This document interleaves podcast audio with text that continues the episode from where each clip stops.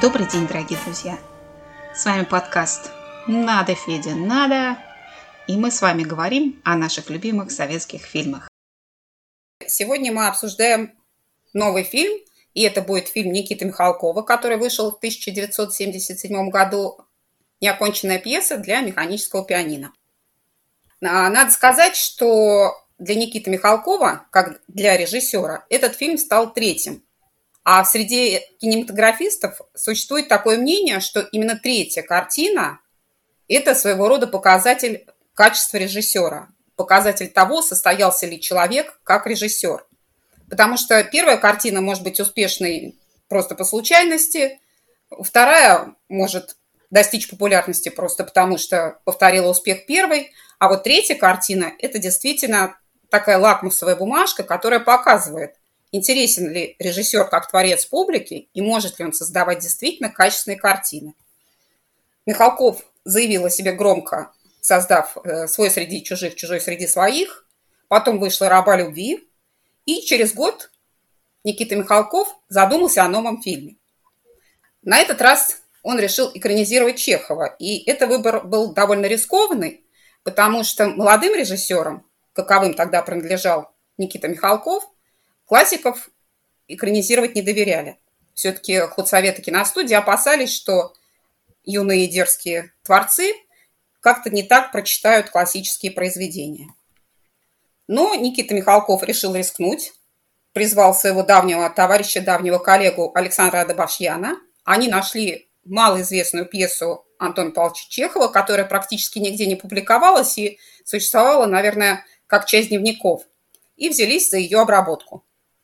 Всем добрый день. Я также сегодня на этом, на этом подкасте, э, ведущий канала блог «Монолог» Георгий Юзерник. Рад приветствовать вас всех. Да, мы сегодня будем говорить о потрясающем шедевре а, раннего Михалкова, если так можно выразиться. А, уже Елена сказала о некоторой предыстории создания данного фильма. Со своей стороны хотел бы дополнить пары моментов. Я все-таки считаю, что бесконечные сегодняшние споры о даровании Михалкова как режиссера, о его гении, которые очень яростно ведутся с обеих сторон, да, с разных сторон любителей кино, а, хотел бы внести свою небольшую лепту, что ли. Я полагаю, что Михалков талант, безусловно. Но а, все мы знаем, что как Ильф неотделим от Петрова в своем творчестве, да, в их авторстве «12 стульев», «Золотого теленка», шедевров советской литературы. Также, по моему мнению, гений Михалкова блистал в окружении двух других гениев. Это, безусловно, художник-постановщик этого фильма Александр Адабашьян и абсолютный гений операторского искусства Павел Лебешев. Давайте обратим внимание, что все фильмы, созданные этой троицей, все эти фильмы, безусловные шедевры. Как только Михалков лишился их как своих э, партнеров, как своих коллег по съемкам, почему-то качество его фильмов резко упало. Как я считаю, пика своего они, как творческое трио, достигли именно на съемках неоконченной пьесы для механического пианино. А что касается литературного материала, то да, а одной из, скажем так, основополагающих элементов а послужила очень малоизвестная пьеса Чехова «Безотцовщина». И поскольку, как я понимаю из э, записей критиков и заметок Адабашьяна и Михалкова, им важнее всего было передать чеховский дух, чеховский настрой. Поэтому сценарий фильма был создан непосредственно всей троицей. А, ну, не будем там уже уточнять пропорции, кто сколько вложил э, в его создание, это, это не суть важно. А главное то, что были использованы как безотцовщина, так и другие а, произведения раннего и позднего Чехова. И э, у молодых, как вы говорите, дерзких авторов, Елена, получилось создать безусловный шедевр. Совершенно согласна насчет того, что получился шедевр, но я думаю, мы чуть позже это затронем. И на 100% согласна с тем, что этой троице, как вы ее назвали, удалось передать чеховский дух, потому что фильм вот просто невероятно атмосферный. Такие фильмы встречаются редко. Но возвращаясь к задумке, к тому, как появился фильм, тут надо сказать, что даже когда сценарий был готов, он с трудом проходил худсовет, потому что в Госкино уже был составлен план. Этот сценарий в план включать не хотели, но тут помогла небольшая случайность. на одной из республиканских киностудий срывались съемки, какая-то картина затормозилась. Поэтому в Госкино решили, что нужно срочно заткнуть вот эту дыру, и кому-то пришло в голову, что как-то когда-то что-то им приносил Михалков. Тут этот сценарий достали из архивов и разрешили Михалкову снимать. Вообще-то, когда Михалков, Адабашьян и Лебешев писали сценарий, они уже имели в виду, держали в голове актеров, под которые они прописывают роли. И большей частью это были актеры из предыдущих фильмов, с которыми, с которыми Михалков, как режиссер, уже сработался, нашел общий язык и знал, как они будут выглядеть на площадке. Безусловно, э, уже э, актеры на главной роли были, в принципе, определены режиссером. В том числе это были кандидатуры на роль э, генеральши Войницкой и доктора Трилецкого. Первую должна была играть Людмила Гурченко, а второго должен был сыграть Евгений Стеблов, которого режиссер видел просто в этой роли. Как мы знаем, этого не случилось. Генеральшу Войницу вместо Гурченко сыграла Антонина Шуранова. Гурченко э, была травмирована на съемках румынско-советского мюзикла «Мама», была в гипсе.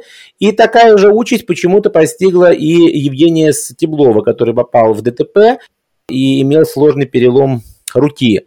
А в результате Трилецкого сыграл сам режиссер. И вот здесь хотелось бы отметить, что если в случае с генеральшей Войницыной э, это пошло на пользу фильму, потому что я при всем желании Гурченко представить в этой роли себе не могу. А отчасти потому, что она не является ни в коем разе аристократкой, в ней все-таки э, проглядывает выходец из простого народа, и этот э, барьер ей было бы не преодолеть в этой роли, а, то настолько же неудачным э, был, на мой взгляд, выбор Михалкова сыграть самому роль доктора Трилецкого. У Стеблова это было бы попадание в десятку. Такая тонкая, лирическая была бы роль, с, как мне кажется, с нужным камертоном для этого фильма. Э, на мой взгляд, Михалков, сыграв Трилецкого, внес некоторый диссонанс своим исполнением этой роли. Э, ну, мы знаем, что он как актер вообще э, довольно сильно тянет одеяло на себя в любом актерском ансамбле. Вспомните «Собаку Баскервилля» и Масленникова. Так и здесь. Он немножечко гротескный, он чересчур переигрывает, на мой взгляд, комикует – что в этом фильме немножечко выбивается из общего ряда и общей, как вы сказали, атмосферности данного произведения. Однажды оставили они меня ночевать. Ну, оставили они меня ночевать. Я лег спать вдруг, среди ночи, знаете. Открывается дверь. Да, и входит ко мне в комнату старуха, лет 80, глухая, и с клестирной кружкой в руках. И, пардон, поставила она мне клестир. А, а я не сопротивлялся, я ведь решил, что у них так в доме принято, понимаете? В то же время колоссальнейшей удачей, безусловно, стало приглашение на роль Платонова Калягина э, и на роль эм, его супруги Глушенко. Это потрясающий выбор. Тут отмечу такой интересный факт, что к моменту, когда Евгений Стеблов, к сожалению, попал в аварию, и стало понятно, что он не сможет принять участие в съемках, для него уже сшили костюмы. И на удивление оказалось, что эти костюмы в пору Никите Михалкову, поэтому вот он решился сыграть эту роль. Но я по поводу конкретно его трактовки роли вот что хочу сказать. У меня есть ощущение, что Никит Михалков при всем уважении к нему как к режиссеру, в какой-то момент, как актер, стал играть во всех ролях Никиту Михалкова. То есть в э, ранних фильмах он какой-то разный, а в более поздних фильмах прям Никита Михалков и все. Абсолютно точно, согласен. Еще интересный момент тоже есть про Антонину Шуранову. Антонина актриса ленинградская, актриса театральная, и она всегда считала себя актрисой довольно серьезной. Я, кстати говоря, считаю, что наш кинематограф ее немного недооценил, потому что она носительница какой-то аристократической дворянской красоты, и ее приглашали на роли вот именно дворянок, иностранок, аристократок. Как, впрочем, и здесь получилось. Она сыграла такую дворянку, пусть и обедневшую слегка. Но у нее прекрасно получались и роли современниц. Ей редко доверяли такие роли, но, тем не менее, она прекрасно их играла и замечательно всегда вписывалась именно в современную атмосферу. Э, Шуранова поначалу не хотела работать с Михалковым, ей сценарий показался каким-то слегка вычурным, а героиня какой-то экзальтированной особой. Она-то себя считала и видела как актрису серьезную, драматическую. Не готова была на себя такое экстравагантное амплуа примерять. Но в итоге ее уговорили, и это действительно стало удачей. Гурченко здесь был, была не кстати совершенно. А вот Антонина Шуранова здесь прекрасно смотрелась, и, возможно, даже на руку фильму сыграла то, что у нее было такое незамыленное, что ли, лицо. Публика ее не очень хорошо знала, она не была всесоюзной звездой, но это только на плюс пошло. Полностью с вами согласен э, о трактовке роли Шурановой и о том, э, какой образ она создала на экране. Также было бы интересно отметить некоторые факты о съемках этого фильма. Режиссер принял очень мудрое решение, когда было принято решение о начале съемок. Всех героев, всех исполнителей э, главных ролей собрали в том месте, где проходили, по-моему, это было пущено в заброшенной усадьбе дворянской съемки. И они находились там безвылазно на протяжении всего съемочного периода. Более того, режиссер даже настоял, чтобы были приглашены члены семей а, актеров, игравших главные роли, чтобы они все жили там как бы дружным обществом, дружной семьей большой. А, были ежевечерние чаепития, на которых обсуждались э, завтрашние съемки, разбирался и улучшался сценарий.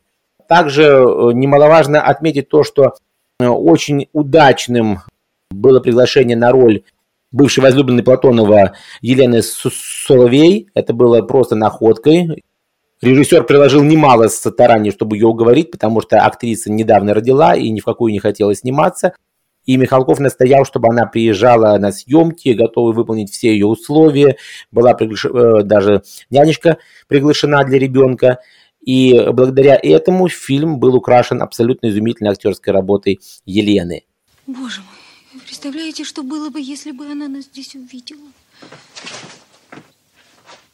Боже мой, пощадите меня, я прошу вас, Михаил Васильевич, пощадите меня. Наше прошлое было прекрасно, чудно, и я нередко вспоминаю его. И... Но поймите, я... Нет, я ни о чем не жалею и очень часто вспоминаю вас, всегда буду помнить. Но только того, прежнего Мишу.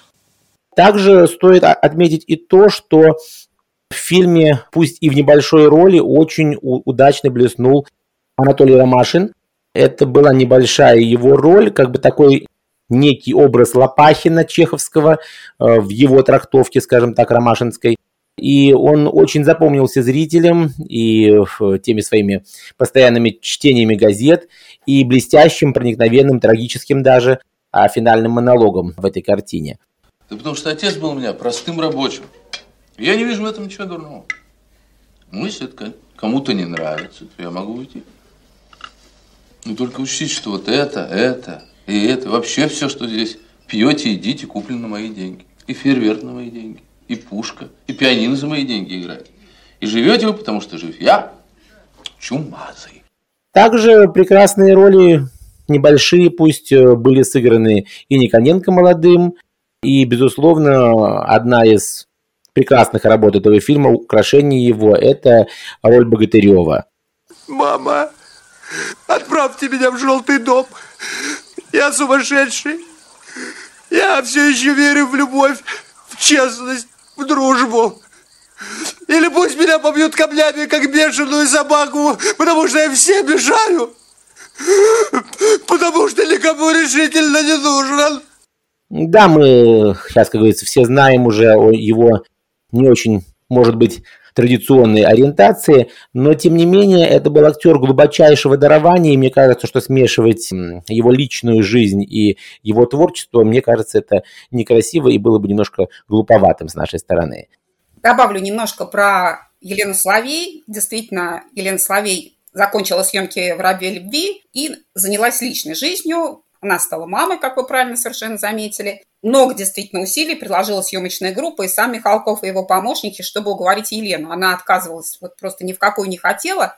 В итоге даже пробовали на роль Наталью Гундреву и Ирину Муравьеву, потому что Михалков решил, что чем-то они по типажу схожи с Еленой Соловей. Но не пошли пробы, их не утвердили, И тогда из Ленинграда пригласили актрису Наталью Лебле.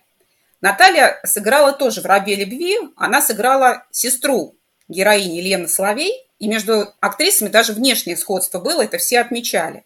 И вот из-за этого, из-за того, что Наталья была похожа на Елену, ее как раз и пригласили в новый фильм Михалкова, и она даже начала сниматься. Но почему-то у нее совершенно не сложились отношения со съемочной группой настолько, что она выдержала всего несколько дней на площадке и просто уехала. Ни она не понимала съемочную группу, ни съемочная группа совершенно не понимала ее, из-за этого всем было работать очень тяжело. Ну и в конце концов все-таки Никита Михалков понял, что Елену Соловей нужно заполучить любой ценой, чего бы это ни стоило. И вот действительно ей наняли няню, ей обустроили комнату, создали все условия, чтобы молодая мама могла параллельно работать.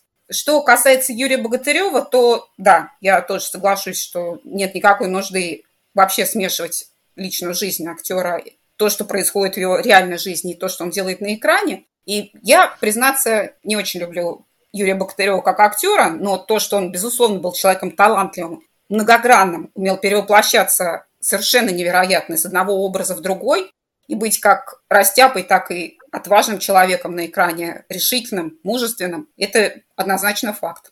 Да, про Лебле вообще был интересный момент такой, об этом рассказывал в каком-то интервью Сережа Никоненко.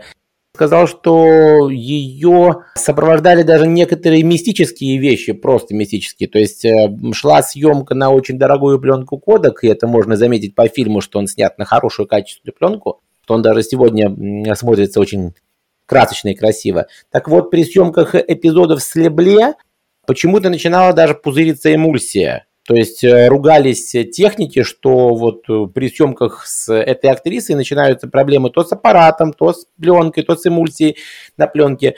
И в результате, я думаю, что это тоже добавило решимости Михалкова определенного веса, чтобы снимать только Елену Соловей. А что касается еще интересных моментов, то, безусловно, стоит отметить Калягина, исполнителя главной роли Платонова, который, э, во-первых, он для этой роли похудел на 25 килограмм, что, я скажу так, это уже подвиг большой человеческий.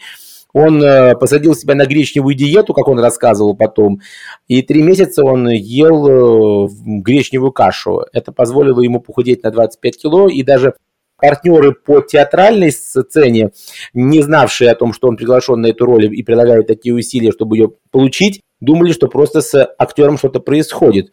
Он очень сильно исхудал, и потом, после съемок, когда фильм уже готовился к премьере, Калягин просто не узнавал себя на экране. И он говорил о том, что я не, не только не узнавал себя внешне, но и по рисунку роли, по манерам, по а, движению. И я боялся, что будет провал. На что Михалков шепнул ему на ухо, это будет лучшая роль всей твоей жизни. Так, в принципе, и получилось. Выше этого образа, на мой взгляд, Александр Калягин уже не поднимался. Интересный такой факт личного свойства.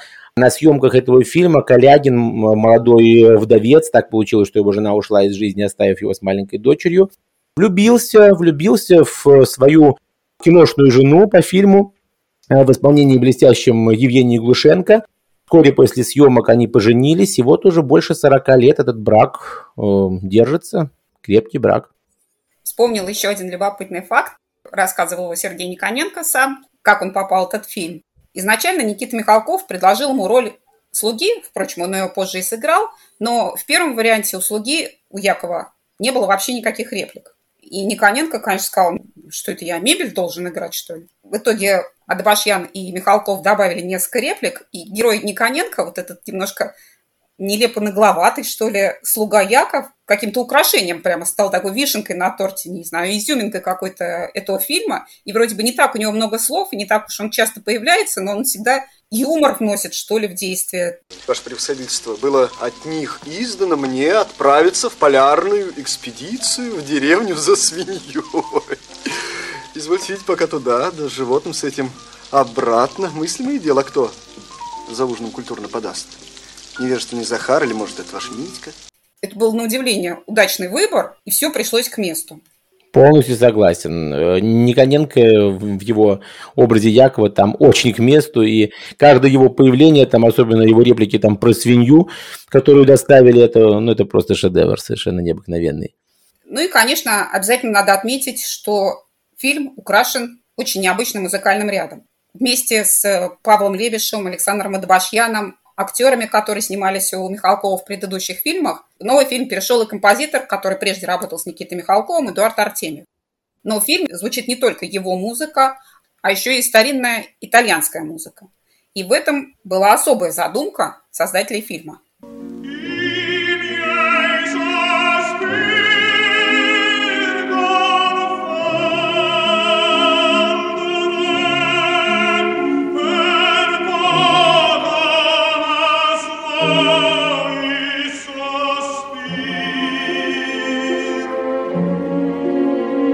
Кроме того, что эта музыка, она действительно является очень атмосферной, как вы уже сказали, в целом фильм сам является по себе атмосферным и передает прекрасное настроение и конца XIX века, и настроение общества того времени. Безусловно, э, очень удачным выбором стала известная ария из оперы Доницетти «Любовный напиток». Сама по себе, кстати, опера э, в Союзе, она была мало известна за кругом знатоков, естественно, насколько мне память не изменяет, даже и не ставилась на советской сцене. Ну, как бы считалось, что она не подобает по идеологии, может быть, нам. Слишком ни о чем, слишком много драматургии такой, может быть, избыточной. И, насколько я знаю, на советской сцене она практически не шла. Тем более, она была малоизвестна широкому зрителю, ария из нее тоже. Хотя в Европе это очень было популярное произведение, оно многократно ставилось на европейских сценах, особенно в Вене, в Италии. В итоге одна из самых известных арий этой оперы а, реально украсила фильм, и если мы хорошо его знаем, то финальные кадры, э, которые идут под э, звуки этой арии, когда все герои выходят в каких-то таких интересных, таких белых балахонах, да, на берег реки, и потом мы видим э, наезд камеры на мирно спящего ребенка, которого уже золотят лучи рассвета. Это было изумительное совпадение аудио и визуального ряда, безусловно. Ну и, наверное, подводя итог, э, я бы все-таки сказала, что действительно неоконченная пьеса для механического пианино – это Чехов воплоти. Наверняка самому Антону Павловичу очень бы понравилось такое видение пьесы, которую он написал – и фильм действительно, он весь проникнут вот этим чеховским, русским даже духом. Смотришь кадр и буквально слышишь, как за окном поют птицы, какой свежий воздух на улице деревенский. Как в кадре, где лодка плывет по заросшему птиной пруду, сложно поднять весло, буквально ощущаешь, как вот поднимается это весло, на которое налипла вот эта тина. Невозможно смотреть фильм и не ощущать себя так, будто ты находишься в деревне. Причем не просто в деревне, а в такой патриархальной русской деревне, где все как было сто лет назад. Я думаю, что здесь можно отметить несколько еще моментов. Первый, первый момент вы обозначили правильно, я лишь дополню, что по меткому мнению одного из кинокритиков, буквально в каждом кадре мы незримо ощущаем Чехова. Я полностью согласен, очень, очень красивая э, фраза, но она как нельзя более правильно а, передает то, что я ощущаю сам, когда смотрю этот фильм. Действительно, в каждом кадре незримо я, я чувствую Чехова. И в то же время этот фильм оказался очень современным в свое время, в конце 70-х годов, несмотря на то, что он блестяще передал чеховский дух, чеховскую атмосферу, все невольно ощутили и, и увидели себя. Тогдашняя интеллигенция советская, она увидела в этом фильме себя, что лишний раз доказала преемственность времен, что все развивается по спирали, и, безусловно, подтвердила гениальность э, Чехова как писателя и драматурга. Еще один момент можно отметить. В этом фильме Михалкову очень тонко, и я бы даже сказал трепетно, получилось передать атмосферу начала-конца. А то, что пытался Чехов изобразить в «Вишневом саде», здесь доведено Михалковым в этом фильме до абсолютного логического завершения и совершенства. Мы прекрасно понимаем, что все эти люди стоят на пороге великого, великой эпохи перемен. И, э, возможно, этот мальчик, мирно спящий в последнем кадре, этот Петечка, через 15-20 лет будет рубить шашкой этих людей, этих замшелых дворян, этих, эм, как они там назывались э, Ленин провозгласил, что интеллигенция не мозг нации, а ее говно. И вот этот мальчик Петечка весьма вероятно через 15-20 лет, размахивая шашкой на, на коне, будет рубить этих людей, э, которые, в принципе, были его воспитателями и были носителями той эпохи, которую с такой яростью хотели закрыть э, в памяти людей и народа большевики. Я бы еще отметила такой небольшой факт, что неоконченная пьеса для механического пианино, наверное, сегодня довольно современный фильм, потому что достаточно вспомнить, как Калягин в ужасе носится по дому и кричит, что мне 35 лет, а я всего-то ничего-то. Думаю, что почти каждый такой момент в своей жизни переживал. Я ноль, я ничтожество! Ноль, мне 35 лет! Лермонтов 8 лет как лежал в могиле! Наполеон был генералом! Вот! А я ничего в вашей проклятой жизни не сделал, ничего! Наверное, каждое поколение, может быть, не в 35 лет, для кого-то, может быть, такой рубеж наступает в 25 или в 45, но наверняка в каждом поколении люди раз за разом переживают вот этот кризис. Все-то кругом что-то, а я, увы, ничего. Но, безусловно, и еще стоит отметить то, что фильм, э, не будем забывать еще об этом, он о любви, и на самом деле он, особенно в финальном монологе героини Глушенко, я напомню, жена Платонова по фильму, в этом монологе вся сила и страсть любви, которую я бы сказал даже не, как древние греки говорили, не любовь э, эрато, не любовь филио, то есть не любовь плотская и не любовь братская, а прообраз любви агапы, любви жертвенной, готовый а, ради объекта своей любви на любые жертвы.